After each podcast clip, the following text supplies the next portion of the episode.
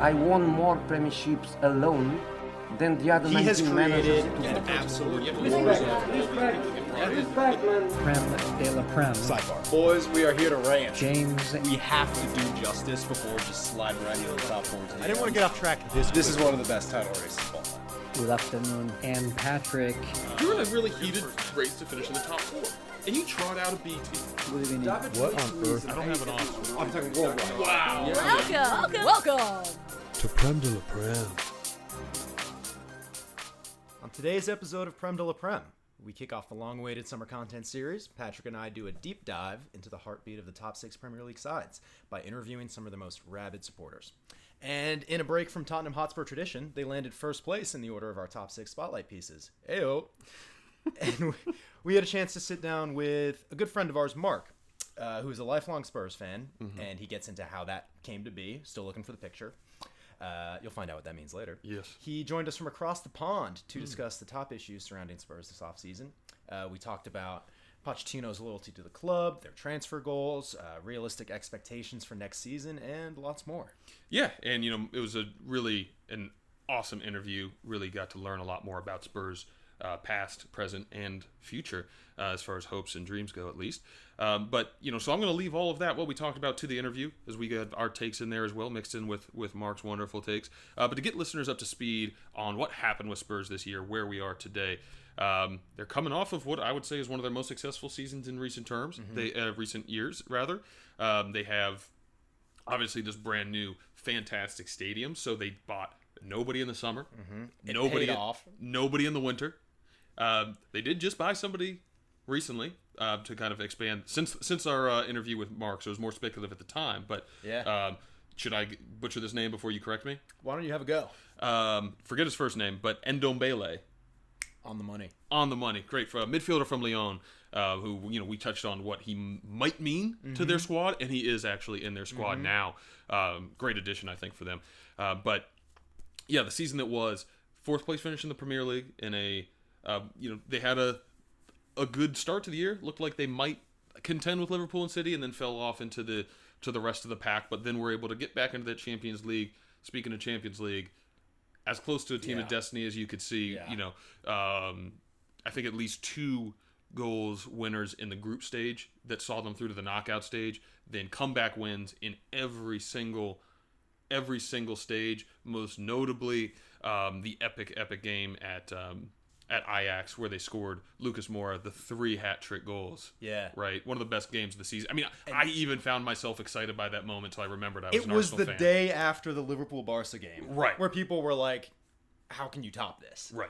And Spurs said, hold my beer, and went and topped it. And it's a shame we didn't talk about this with Mark really too much in depth, so I'll bring it up here, but it didn't hit me how many times they came back throughout the course of that run until I think Fox put together some highlight package that was like 5 minutes to go against Barcelona, 5 minutes to go against Inter in the group stage. It was a really amazing accomplishment. And I think Mark mentioned that by the time they were in the final, they were just in a very Spursy mentality, just happy to be there. Yeah. Unfortunate start to the Champions League game with the handball. But, all in all, I would say a successful season for them.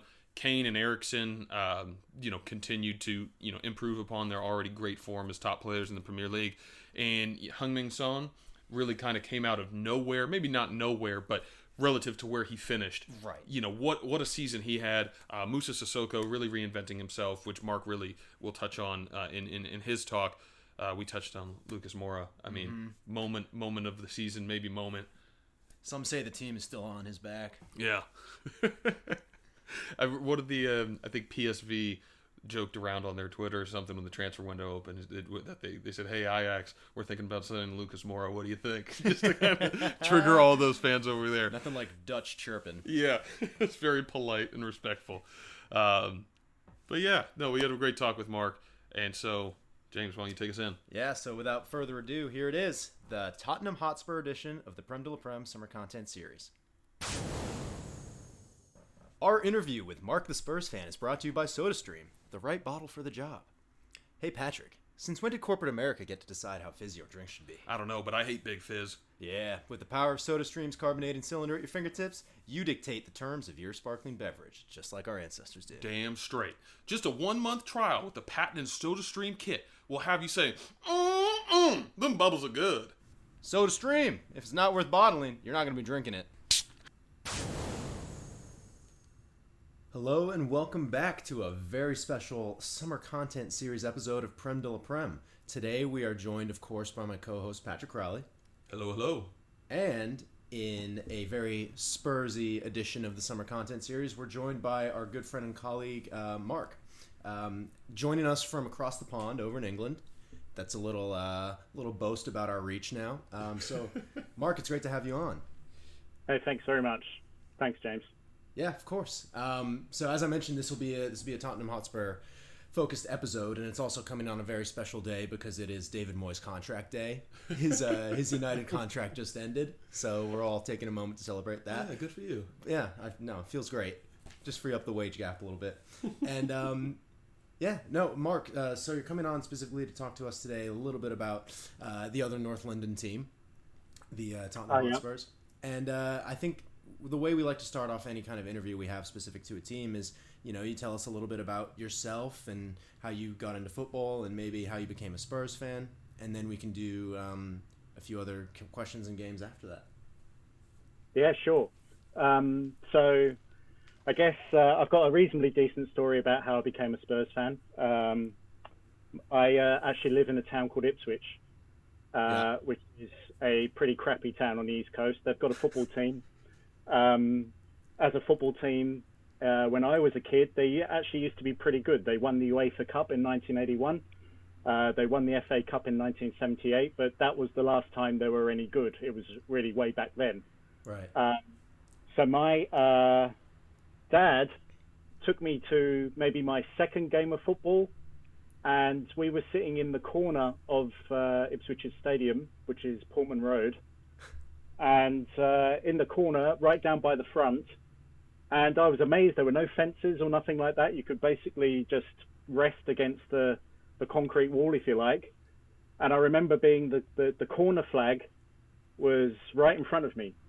And I was thinking, gee, if a player comes and takes a corner, I'll be able to talk to him or say hello or something like that.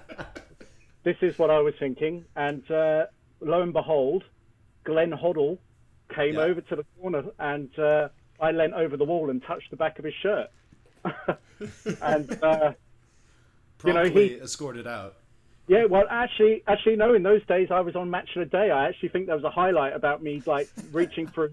and touching, and he turned around and he gave me a little pat on the head and then took the corner. And of course, obviously, I had to be a Spurs fan ever since then. Completely, that was it. So that's pretty remarkable.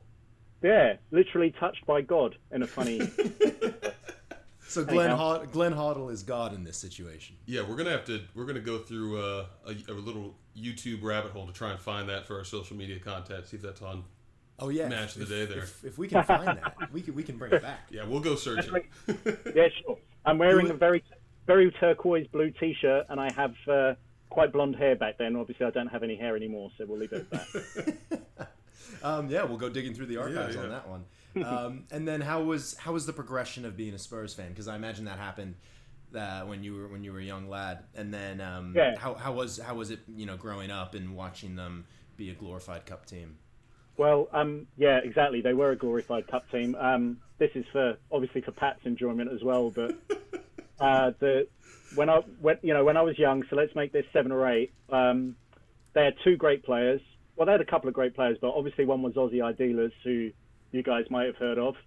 Have you heard of Ossie? Yeah, it was him and another Villa, right? The two foreigners who were playing in the Premier League. Yeah, of course. If you've ever seen that wonderful movie Escape to Victory with the football team, which is managed by Michael Caine, half of that side is made up of Ipswich and Tottenham players. That's the Allied side that goes against the Germans, and one of those players was Ossie Ardiles. Pele is in it. If you've never seen this movie, you must watch it because the highlight of the movie is really Pele scoring an overhead kick, but in the days of pre-great special effects, the only special effect you could apply in this movie was slow motion, and they replay the Pele free kick maybe 10-20 times as the crux of the apex of the movie. So If you've never seen it, you must watch it. It's an amazing movie. I'm seeing Sylvester Stallone's in this. I can't possibly see how that fits in. Yeah, we just figured out our afternoon plans here, Mark. No, that's great. So Sylvester Stallone has an amazing part in it. Actually, he basically plays himself. It's quite awesome. There's no tricks to his performance. There really are. No, there really aren't. But I was just going to say, you were talking about experiences. Well, Spurs won 2 FA Cups when I was a kid, 1981 and even 1980 or 1982. Mm-hmm. It was a great team back then. That was, Glenn Hoddle's team, really. And after that, it all went downhill for about 20 years. So, yeah, we've had a bit of a barren spell. 87, I think we lost the FA Cup to Coventry in 87, if I remember. Famous Coventry. Yeah, famous Coventry. Poor. Feel very bad for them now. Mm. Most of my knowledge is coming from a quick Wikipedia search, and what I've gathered is you guys most recently won the FA Cup in '91. Was that a Lineker team? I've got a feeling that would have been a Lineker team. I'm sorry, yeah. I'm trying to place it. That was maybe. It was also long ago. Yeah. If that was 90, Italia 90, I think that was Gascoigne's free kick against Arsenal in the semi-final, if I remember. I don't quite remember myself, Mark, but I'll give it to you on that one. Well, I will. Pat, just for your own educational purposes, have a YouTube on Paul Gascoigne, top right-hand corner, about 35 yards out. He's writing it down. Can you spell that last name for me? Gascoigne. So that's Gaza. You must have heard of Gaza. I hope so. Yes. Paul Gascoigne. No, I'm just having a go. Yeah. Trying to bring this, the visual element to our podcast, but no, I was writing that down. I will have a go. Yeah, have a look. A look. Yeah, I do remember the look. That's all right. I do remember the look on David Seaman's face as that went past him into the top corner. It was a special moment in my life. Yeah. We've kind of danced around it with these callbacks, but I was curious specifically what your favorite memory was as a fan, if you have one. For Tottenham, particular era, or just any memory? Like a moment or a win? Yeah, let me think. I've referred to that free kick. That was something that was very sort of special and unexpected. And James, I don't know if you remember much, or you could remember if you ever grew up around Paul Gascoigne. He was fated at the time as basically the great hope of English football. Yeah. He was a Geordie boy, and he was, I guess, another one of my favourite football characters was this manager, Bobby Robson, who took England to the semi-final in 1990, and him and Gaza had a very special relationship. I think that if I was to think about this season, Kieran Trippier didn't really have a great season, and he scored one of the goals of the season, I think, and that was the own goal he scored against Chelsea. You had me racking my brain for what banger Trippier was. Yeah. That was as cool a finish as you've ever seen in your life. It was quite an amazing own goal. So yeah, that was right in the midst of the Who Wants to Win the Top Four series we had on the show, where every team in the 3 to 6 range just seemed to be bottling every chance they got. Yeah. That's right. Spurs had that. They had that lean spell. They had that great spell. This is the thing. We can obviously talk Tottenham as much as you want. I don't want to bore you, but I felt like they overachieved this year in so many ways. Like that run that they went on, where there was obviously this whole season has been about Manchester City and Liverpool, mm-hmm. but I don't know if you remember. Maybe I think it was the end of November. Spurs were second, and. Yeah. There was just that little thing about, could Spurs do it? And obviously not. I knew that straight away. There was no question in my mind that we could. But they just had a great run, and it looked really interesting for a while. Yeah, Mark, I remember reading the papers, I think it was in December, saying it was a 3-horse race. And I think it was the second Spurs was talked about in the title race was when it fell apart. I don't know if was it a game against Wolves there in December that they lost at home? Yeah, I remember that being a backbreaker. Yeah, it was just it's the pace at the top of the table. There's if you want to compete, there's just no margin for error. Yeah, absolutely. It was it's been that way. Obviously, this season was just, you know, City and Liverpool were just unbelievable this year. Like, it's a testament to Liverpool, to be honest, to be able to keep up. Yeah. Because City were phenomenal. Yeah, no doubt. I think the element in this season was that it was a two-horse race all the way to the end. It wasn't quite the 100-point season of the previous year when City won on 100. But I remember feeling the same way as a United fan, where second wasn't even an achievement, even though it was 81 points. I think the same amount of points that Leicester won the title with. And it was still so far off the galaxy of football that City was producing. And then this season, again, Liverpool and City. Yeah, I agree. And I think the challenge for, you know, us three being Man U, Spurs and Arsenal, the challenge for us is... Thank you for grouping them together. Yes, thank you. Well, we just sort of have to in this instance, because we have to find a way to sort of like get back up there. And I don't know if Spurs have enough money to even think about that this year. Maybe a year or two, but it's a golf. I think the golf in consistency, the quality. Unfortunately, it's a big golf right now, I think. Yeah, I think you're touching on a lot of the match notes that I've written down. We did skip past my word association game of what does Spursy mean to you, but we can come back to that. We'll come back to that, because we have been talking now. Around a pretty pointed question that I wanted to ask you, and I think you touched on it, but would you consider this most recent season for Spurs, this last season, their most successful in recent memory? Because you guys haven't finished outside of the top four since 2015, and when you pair that with a runners-up accolade in the Champions League, it ended up feeling pretty good, considering, you know, the lack of signings and everything that went on. Well, just to prove that I listened to your podcast, Pat did say in the last podcast about how Spurs were finally gritty this year, actually showing a little bit of mental fortitude. And I think... are you talking about me or about Spurs? Well, maybe both of you, who knows. I don't know you well enough. But let's just say it was amazing. Like that Champions League run, apart from the game against Dortmund, and funnily enough, the game against Liverpool at the end, I don't think Spurs deserved to win the other two. They just fought. They hung in there. It was just such a that those performances came from places that Spurs were never able to, you know, to do before. And I think that's the only thing that makes that happen is Pochettino. I think he's been a remarkable manager. And I think, you know, that hat trick that Moura got in the semi-final, I mean, you know, if you put that in a Roy of the Rovers football comic, you're not going to believe that. Like, how that happened, watching it, not just the hat trick, not just what it was, but Spurs was so... I don't want to use a four-letter word in your podcast. I'm sure this is PG rated. So let's just say Spurs were awful in that first half against Ajax. They were awful. I'm glad you didn't dive too far back into the podcast archives. Because... No, sure. But they were awful. That was like the worst 45 minutes I've seen Spurs play. Like it was.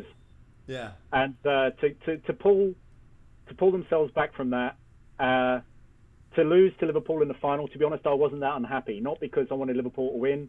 I'm obviously a Spurs fan. I was unhappy with the loss, but I felt like we were lucky to be there, and I felt it was great to be there. You know, it's just. I'm 45 years old. I might not see that game again, right? That's the way Tottenham are. We may not get there again, and if we do, be great. But for me, that was a great night. It was a great spectacle, and that Sissoko handball, I swear, man, I don't understand how the handball rules work these days. It's crazy. Yeah, I think that, you know, as much as I didn't want to see Spurs win a trophy, to have that call affect the game that early, that was pretty brutal. That was tough to watch. You know, and you hit a real sensitive point for us. We talk about the handball rule just about every chance we get.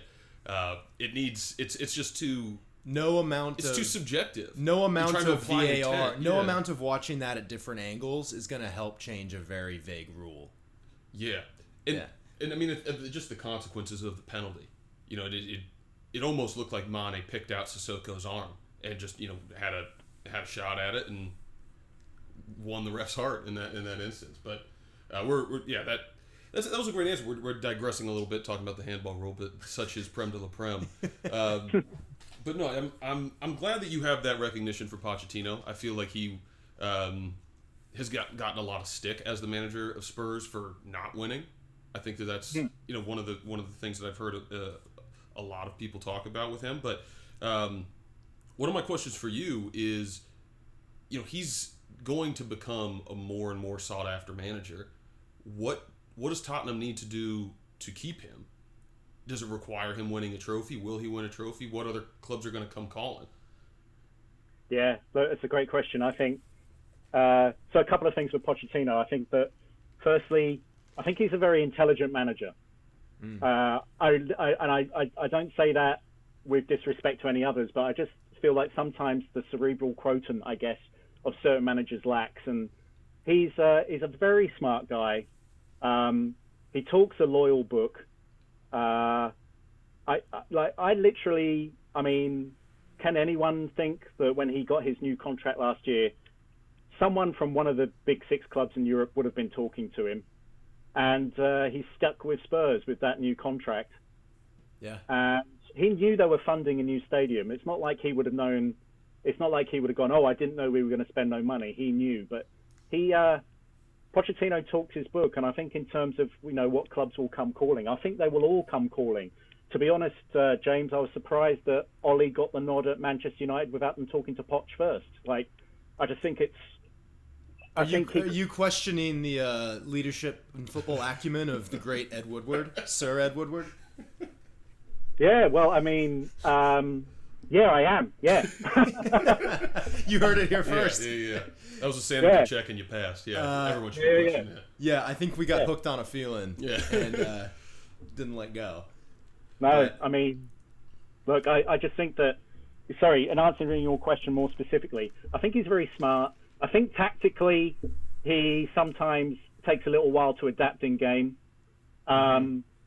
But in terms of making use of your resources, in terms of maximizing what you have, and in terms of basically, he's done all this with Tottenham in the last 5 years, and I think the club has made a net transfer profit. What club in the top six, apart from Leicester 3 years ago, which is another memory, but what club has done that, and what manager has done that? And to think that, I always laugh about the fact Claudio Ranieri did that with Leicester, and he was out of a job next season. I know. It's crazy stuff. This is it's a crazy industry, and I think Pochettino could go to any club. I literally think he could go to any club. The one club he won't go to, he said, is Barcelona. I know, because of his loyalty to Espanyol. So we're not ruling out Arsenal. Well, what a shift that would be. But it would be a shift, but knowing Pochettino, he would be a secret agent. He'd go over there, he'd fuck you guys up, and then just like George Graham did to us. Let's be honest. Yeah. Fair play. That was another thing that it's a little scary to draw the corollary, but looking at when Arsene Wenger took Arsenal through the building of the Emirates, things were lean on the transfer market. He earned a lot of loyalty, I think, from the board. And you mentioned, how quickly we can fire managers these days, or managers can leave over, expectations that seem too lofty. Maybe this may be a little optimistic from a Spurs perspective. A way to look at this is Pochettino is kind of sacrificing a little bit in the short term to gain long-term job security. And he's willing to stay at Tottenham through these times, build his identity, build his club, and then with that new stadium that's built for the Champions League. I hated to see it, but that place was electric in the Champions League. It's just the way that thing just pops. It's a sexy stadium. Could this be the beginning of a long run for Poch? Is that another way to look at this? The one thing I was going to add quickly was it also feels like there is upward trajectory in growth, and as these seasons progress, it's not like he's just burning time.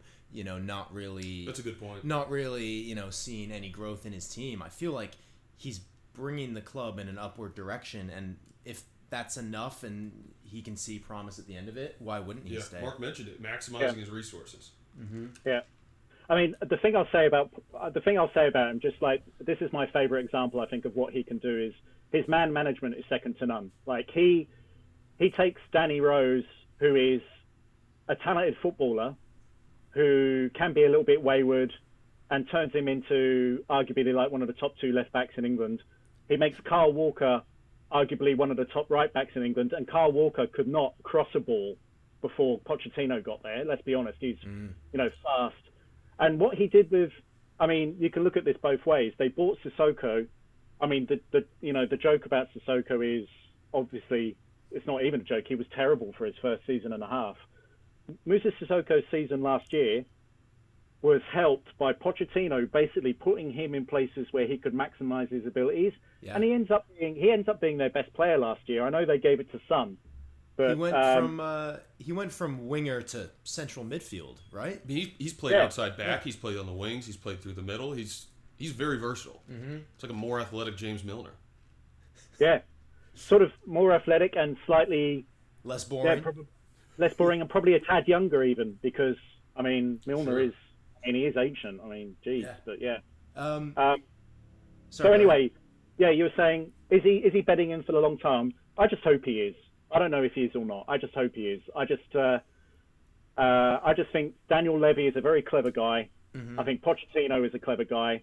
I love the fact that Spurs tell everyone that they never admit how much money they've got to spend, whereas other clubs seem to so quick to go to the press and say, oh, we're buying this and this and we're spending this.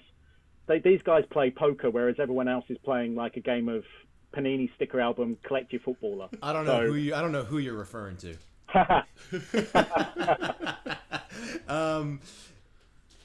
Is there any way you could see a future where Poch leaves with some ill will with the fans, or is he already just cemented? Well, I would say no, but then look what happened to Sol Campbell. Right. Yeah. Just True. Jumped right over. I guess that would be the way. It could be the way. I hope not, because I think he's been brilliant for the club. Yeah. So yeah, he's been brilliant. The one way to build on that, we talked about how there's room to grow, and Spurs are growing as a team. It's in one way, it's a summer to really spend money and continue building, but the counterpoint to that is making sure you don't lose.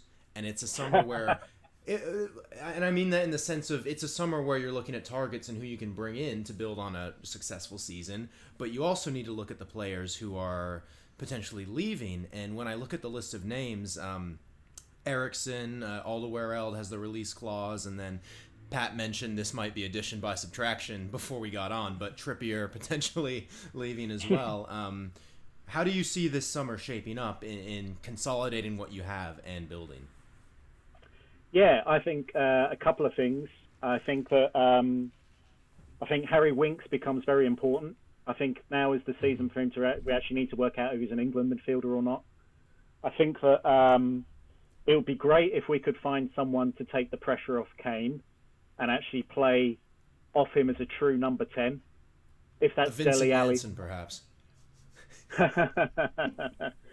Wow. Yeah. He's been saving that one for 23 minutes. I'm sure he has. Wow. You know what? I think he was only 17 million, and at least he's not Mesut Ozil. So there's always that. So, you know. Mark, you're coming at me. That was James having the go. I know. But no, I have to respect it. But, yeah, I mean, Mesut Ozil's on how much? 350,000 a week. Wow. Yeah, wow. Quite a bit. That's almost Alexis Sanchez. Yeah, it is, right? Alexis Sanchez. Wow. I mean, geez. Anyhow, what is it? Anyway, so back to your question. We digress. You're already a regular on Prem de la Prem. Oh well, that's great. I'm very honoured. I'm very honoured. If you can take the conversation to Ozil, no matter what you're talking about. Well, now I've got Sanchez as well. I mean, geez. Anyway, I don't know if you saw he's playing well for Chile at the minute. Sorry to digress. He actually had two great games for them, so it must be something to do with the manager at Manchester United or something. Who knows? We'll keep tabs on him.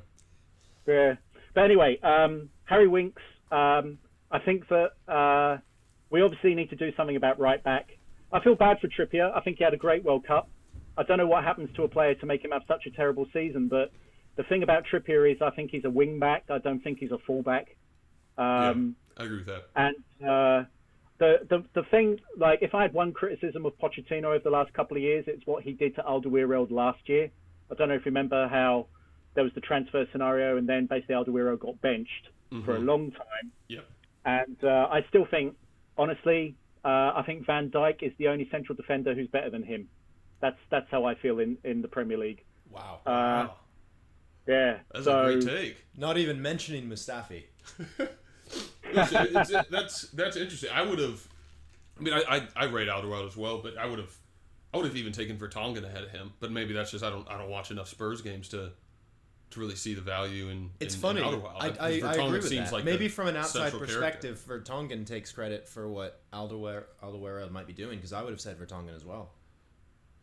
Yeah, look, I think Vertonghen's great too, but I just think the thing about Alderweireld, I think, is just his physicality and his ability to contest, you know, the headed ball. Vertonghen is like, you know, I mean, I don't want to be ridiculous, but he's a great ball playing centre back, maybe the best ball playing centre back in the Premier League. I think as a duo, I don't know. I would stand them up against whoever Liverpool's got with Van Dijk. I can't even remember who the other guy is. Matip, yeah, usually and Matip, sometimes Gomez. Well, I think City have Otamendi, right, and John Stones. I'd say Laporte is their best performer. Okay, yeah, Laporte and Stones probably, but I would take. Yeah, I wouldn't even put them in the same category. Yeah, I do not like Stones. I just think Alderweireld is. I mean, when he pings that diagonal ball out on the left to Son, which he does about 5 times a game, by the way, it's a thing of beauty. And you know, is it worth letting him go on a release clause for 25 million, or is it not just better that they give him another contract? I don't know. Yeah, I don't know. I mean, I think that we're on, I think, kind of the meat of the matter with Spurs is they've taken very incremental steps forward every year for the last several years, and you know, I think it's not the sexiest way to rise, but this is seemingly to me one of the bigger summers for them because they've built such a strong foundation. I don't know that they make the jump to catch City of Liverpool this year, but you know, they're making steps to close that gap. And so if they can add the reverse Dembele, no Dembele to the squad and not lose anybody else, I rate Aurier actually. And so if they can kind of keep, I mean, I just think the only place that they really need to improve is in that that center midfielder, and that's I would say is their weakest area. You know, given the steps that Son made last year, Eriksen and Kane, obviously what they bring to the table, and Dele Alli, you know, hate him or love him, is productive. So I don't really think they need to do much more on the attack. I do agree with you, especially with Kane's injury history recently. Llorente isn't going to cut it behind him, and I think he actually just went out of contract as well. But is there still a question over what Llorente's doing? I thought his contract just ended. I think it's just ended. It's just ended. I think he's out. So they're probably, I mean, assuming that they add somebody, I'm not really sure who they're looking at in the transfer window, or if there's somebody that can step into that role. Yeah. If they don't lose anybody, I don't know. I envy Spurs' position. Let me put it that way. If they're not able to lose anybody. I think that you're right about central midfield. That was the big point I was sort of coming up to, which is apparently we're in for this guy from Lyon, this Tanguy Ndombele. I don't know if you've seen his. It seems like every footballer has a YouTube reel these days. I don't know if you've seen his reel. I was watching Wan-Bissaka's for about half an hour yesterday. Yeah. I'm surprised they can get one out of just 20 games for a player, but yeah, I mean. Oh, I thought he played the full season. Hey, did he? Consider yourselves lucky. I'm out here scouting League One, just seeing what we might be able to afford this year. Hopefully, well. Please give Ipswich some money because they're terrible and they're in League One now. So. Yeah, we'll hook it up. Well, you're definitely making shirt sales money back on Ndombele by just adding an N in front of those leftover Musa Dembele jerseys. Absolutely. Yeah. Yeah, stadium's not going to pay for itself. Yeah, Daniel Levy is nothing but not a businessman, that's sure. You're right. But anyway, you go on, Mark. You're just beginning to speak on this seemingly high probability transfer. Yeah. I mean, if it's not him, they need a central midfielder. I think they need 2. I think Harry Winks can be one of the 3 in central midfield. I have a little bit of I I was Christian Eriksen's biggest supporter for a long time. I felt for the last 20 games of the season just gone, I think he went walkabout. And to be honest, I think he played the Champions League final like someone who didn't want to do his cruise ship before his big transfer. I'm putting that out there. Like, yeah. I think it was time for Eriksen to go. If I could, you know, he's a great two-footed player, but I could tell you, I counted on two hands how many times he would hit the first guy on the corner. Oh my God, just get it past the first man. So I think it's time for Eriksen to go. I think if Real Madrid give him the money, spend it on a decent central midfielder. And I think the other big thing about this season will be, does Dele Alli become what he can become? Yeah, thank you for bringing that up.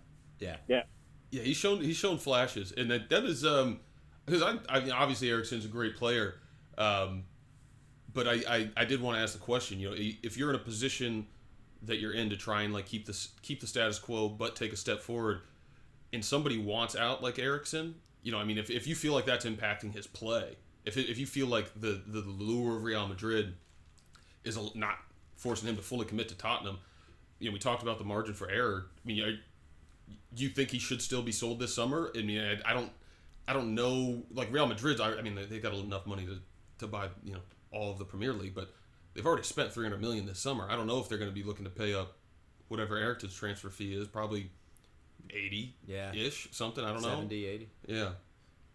Yeah. I think Pochettino's calling card is getting the most out of his people, and he does that by raising their game mentally. It's a fact, and I think Christian Eriksen's gone in his mind. I think he's gone. So I think you get rid of him, and I think you get as much money as you can for him and say thanks for the good times. Yeah. It is. I think a key step there is acknowledging that, and I'm sure some of the backroom can acknowledge that, because it's funny how so much of a really talented player's game can go if their mind just falls off. And I think, you know, this player has his critics as well, but I think you need to respect Hazard for the season that he had, knowing full well that he was multiple seasons. Well, really, and I'm saying this one specifically because I think it was talked about and known for a while that his eyes were on Real Madrid, but he still gave his everything.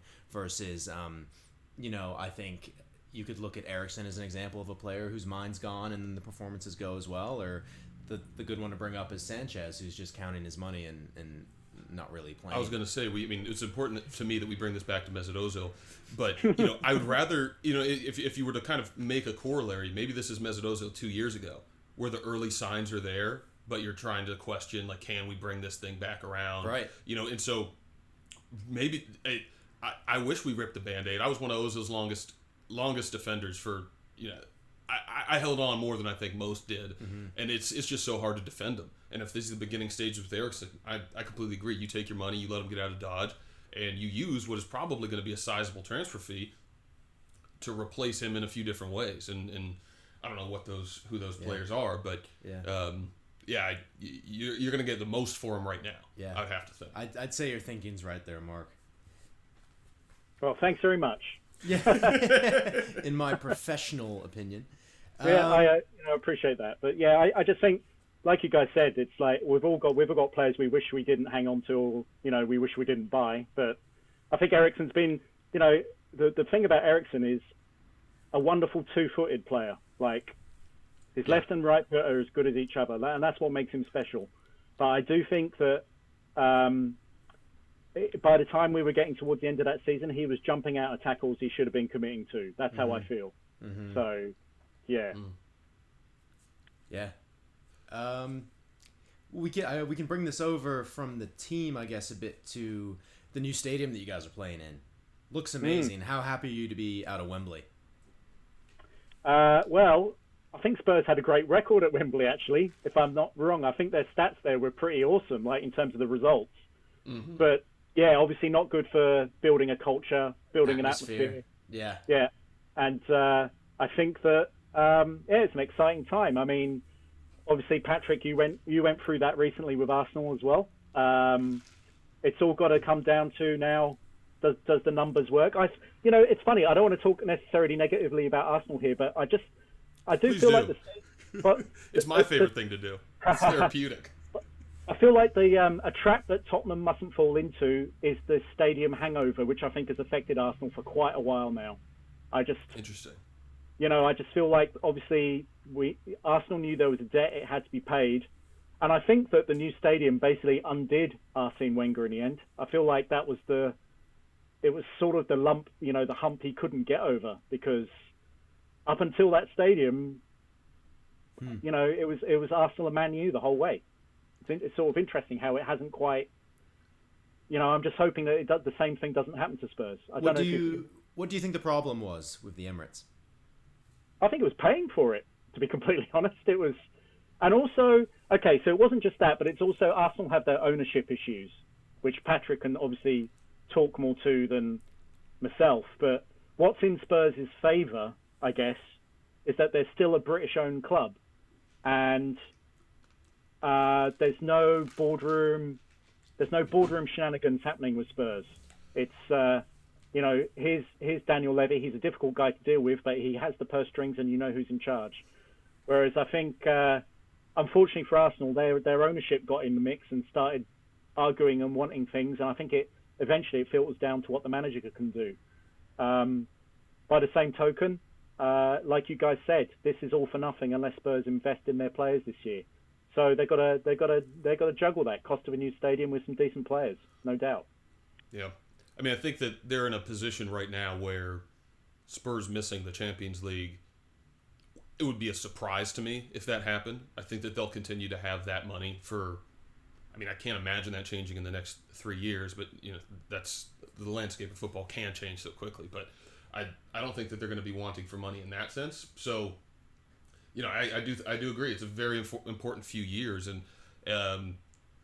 I did have one of my true or false questions for you is around this era of Spurs, and it is this generation of Spurs the golden generation, and if not, what do they need to do to become that? Do you know what? It depends if you measure golden generation by how good Manchester City are. And I don't mean that to deflect, but I mean, look, is this, okay, so your actual question is, this your golden generation? I hope not. I hope the golden generation is to come. I think this is an excellent generation. Mm-hmm. I think that a couple of player improvements in the right areas, buying young, and defining what Tottenham's culture is. You know, sorry, I've got, like, as compared to Manchester United, who had their golden generation, I feel. And I'll just say what was... Very much agreed, Mark. Yeah. Very astute observation. Yeah, and I just feel that what made Manchester United special was the homegrown players. Mm-hmm. And what's got to make them special is the homegrown players eventually. And that's why I think Harry Winks, Harry Kane, it's important they stay. And... this is close to being the golden generation, but I think it has to come. But by the same token, someone's got to knock City off, and they just have the deepest pockets in the world, and they just keep buying great players. So what do you do? Yeah. And it feels like the team that could knock them off next season is a Liverpool team that is just going to get better. Yeah. They're intentionally not spending this year. Yeah. They said we could spend, we have the money to spend, but we don't need to. Yeah. Can I ask you guys a question? A quick one on that. Of course. I don't know. Who was your favorite Liverpool player to watch this year? Ooh, probably for me. We're not counting Sturridge. I'd probably say Robertson. Yeah. I'm gonna go with Trent. Oh yeah, Trent was great too. I think he should be playing right back for England instead of Kyle Walker. And I don't even know if that's a hot take, as we call it. So. Yeah, I think he should be too. And it's funny because we've all picked three different players, because I'm going to pick Sadio Mane. And we've just, do you know what I mean? Like, they're strong across the board. Like, Liverpool are strong across the board. Now, just like Spurs have got a central midfield issue, I think Liverpool have. And I think if they sorted that out, they've got a chance of getting City this year. Do you reckon Coutinho will come back? No. I don't know. I could very much see that happening, because I think their issue might be the creative link between midfield and striking, because when you talk about their weak link being in the midfield, I think they have some really solid players in there, but they don't have their creative engine, so to speak. So, yeah. Yeah, I wonder what I wonder what it says to a player's mentality that if you go to Barcelona like he did, and they're the epitome of what's it called, tiki-taka. Yeah. Mm-hmm. And he didn't make it there. Yeah. So. Yeah. Is he the guy? Do you know what I mean? Is he the guy to get you over the hurdle to City? I don't know. No. He went to Barcelona to win a Champions League, and then his former club went to 2 straight Champions League finals. That's not the mentality of somebody that like wants to work to win. He's doing what Nigel de Jong's doing. He said, "I can't wait to go to Barcelona so I can pass to Messi."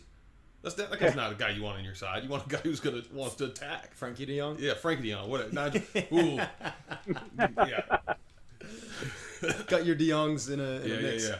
It's not a proper episode if I don't completely misname somebody. That's all good. But, I think to bring it back to the golden generation question, it's interesting that your answer was almost kind of like, what's our measuring stick? Right. In a certain season or time period, yes, this would be, but the standard of football has changed, and I think it would be a disservice to Spurs if we were saying this is the golden generation because it's the best it's going to get. And I think there's a hunger and desire to keep building on this team, which is what you need if you're going to unseat those players. It's a new grit. The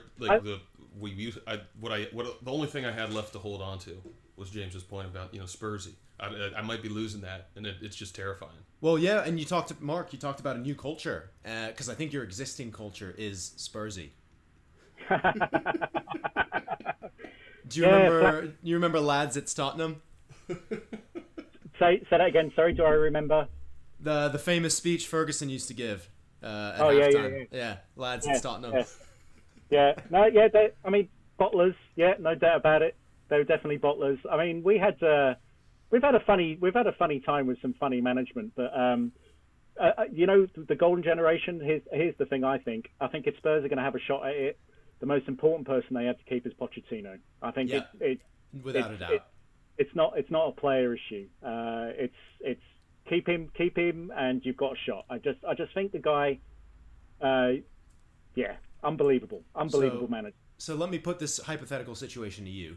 In no way, shape, or form would Pochettino leave mid-season. So let's talk about fast forward a year from now. Let's say Spurs finish 4th. Knocked out of the Champions League in the quarterfinals, so it's not necessarily a build. It almost feels like a step back. Are Spurs fans going to be on the edge of their seat, really nervous that Pochettino's going to leave? What kind of strides do you need to make for it to be another successful season? Yeah, look, I think he's a realist, and I think if he gets if he gets second in the Premier League, I think he'll stay for one more try. Right. Yeah. But I don't think, just to be realistic, if Spurs got to the quarterfinals of the Champions League again, I would be over the moon. Are you kidding? That's just a great result. That's awesome. So if we spend the money that means that we should be going further, then of course I'll be disappointed. But this is Tottenham. They're not going to spend megabucks. We're maybe going to break our transfer record on one central midfielder, and that will be it. Yeah. Because that's the way Tottenham are. But I think if Pochettino got us to second in the league, that would be enough for him to stay for one more try.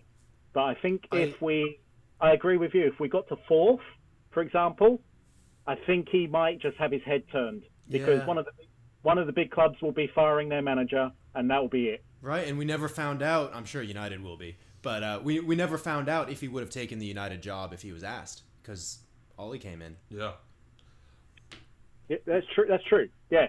I think Man United's lost there. Sorry, buddy. I think that was not a masterstroke hiring that guy. I don't know. I might be wrong at the end of the season, but I don't have a lot of hope for you. Yeah, no, neither do I. Yeah. I mean, we'll talk about that at another time. Sure. But I what I will say is I appreciate and respect your sense of patience and building a culture because there are certain clubs that patience isn't a word that exists for them and rebuilding. So. Yeah, I mean, you hope it exists, but it's like, I mean, Sarri wins a trophy and is basically shuttled out this year. You know, I mean, he left on his own accord, but yeah, we'll talk about club culture. Yeah, it's something that there would be a cautious optimism I think I would have as a Spurs fan, just around what we're building, but what could also be potentially taken away. Yeah, I'm pretty grateful for what we've done so far the last couple of years for sure. Yeah. Do you want to jump into... I notice we're coming up on 45 minutes. We can take this into a quick sort of bonus question round if you're up for it. Sure, I am. Thank you. A little more lighthearted. Is your favorite Spurs fan or most well-known Spurs fan Mike Dean, do you think? I think not. Have you seen that YouTube clip? Yes. Yeah, it's infuriating. It is infuriating. It was against Arsenal. She's celebrating with the whole squad. Man loves a good advantage call. Yeah. Man, Pochettino took it to him. He tore his asshole. Yeah, oh, that was awesome. He tore his asshole. Yeah. I was gonna say after that, I think there's some fractured relationship there. Yeah, no doubt. We already touched on Vincent Janssen. I was wondering if he was going to come good this season. Is he going to come good? I think he... do you know what? He's wearing the number 9. Yeah. Are you guys familiar with a children's book character called Noddy? Have you ever heard of Noddy? It rings a bell. I'm not. But you might need to enlighten Patrick. Well, just look up Noddy, the kids' book online, and that's Spurs fans' nickname for him because he looks like Noddy, and it's just appropriate. That's all I can say. We've got the computer up. That's gold.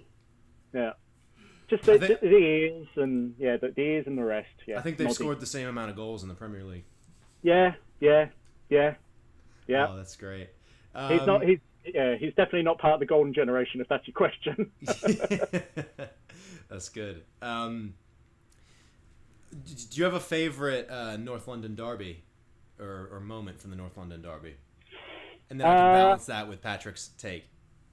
Yeah, that'd be great. Look, I know I mentioned it earlier in the podcast, but my favourite moment is that FA Cup semi-final. I think it was 91 and Gascoigne's free kick. And, just David Seaman's face. Yeah, perfect. Yeah, I'll pull that one up for Patrick. I'll go watch that. My favourite... has to be Hugo Lloris's save on Aubameyang at the last Wembley North London derby this year. James and I woke up at 4 a.m. for that game, stayed all the way through the end, got a gift of a penalty, and Aubameyang couldn't slot it home. And that was probably the difference between Champions League. I'm still upset about that one, Mark. That was the moment. That was my favorite. No. Yeah. You had Aaron Ramsey dribbling from the halfway line, and now he's at Juventus. Yeah. 5th highest played player in the world, though. If that's the wages he was demanding, we'll get into this later, but that's what he was demanding. Thanks for the memories. Yeah. Mark, if you could take one Arsenal player, who would it be? And then same question for Patrick. Good question. Wow. Bellerin. Wow. I like that answer because it's a good fit. Well, given what I have to look at and a guy named Scrotum Mustafi and your glowing recommendation of Alderweireld, I would have to take Alderweireld. That's the biggest hole on Arsenal, and if you got a gritty, get-stuck-in kind of center defender that is overrated, that's a guy I want. Yeah. I think that's a fair swap. We could do it tomorrow. Ooh, that's a good... Yeah, I'd probably do that. Let's get Levy on the phone. Patrick, do you have anything else? Yeah, well, I just can't let you go without getting a prediction for this upcoming season. Need to know what basically the way that we always define things for our respective fanshood is what would you consider to be a successful season? Basically, what is the line for happiness and disappointment? Okay, I think with the way the off season's panning out, I think I would be happy if Tottenham got third. My little prediction for the season is I think Chelsea are not going to make the top four, and yeah. I think that Leicester are going to fight a relegation battle this year. I said it there first. Wow! A relegation battle. Love that hot take. We will have to get you on with Andy at some point to discuss that, but that is a hot take, and we love hot takes here. Yeah, that's a great one. Andy being the guy who commented on the famed concessions at the LAFC Bank of California Stadium. Yeah, right. He is one of our dear friends who's a red-blooded American, and we gave him Leicester to be his team that he can support, and We don't think he's watched a single game this season, but but he calls in like he has. So yeah, give us some color to that relegation battle. You just think the players who made them good are aging out and they haven't brought in the good replacements?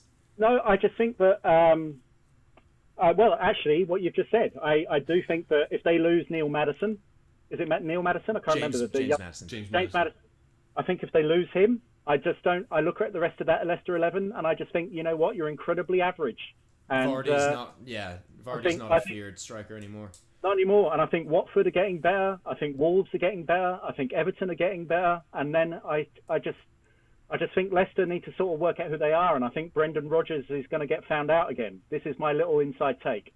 Not enough character. Yeah, I do love that Brendan Rodgers failure. That would be a great storyline. Yeah, and I think this is a little bit contrary, Pat, to your last episode. I was listening, but I think Wolves are going to have a great season.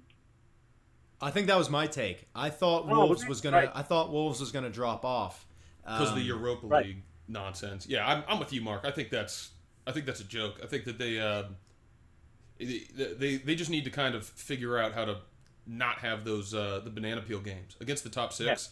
They were as good as anyone in the 3 to 6 range, but Huddersfield won 3 games last year, 2 of them against Wolves.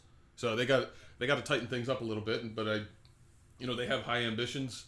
I think their owner said that they're going to win the Premier League within 7 years, so I expect them to add a couple pieces. I mean, but I think for them the story is retention as well. Can you keep Neves? Can you keep Jota? I don't know what Joao. I don't know how Matinho is there in the first place. Yeah. Yeah.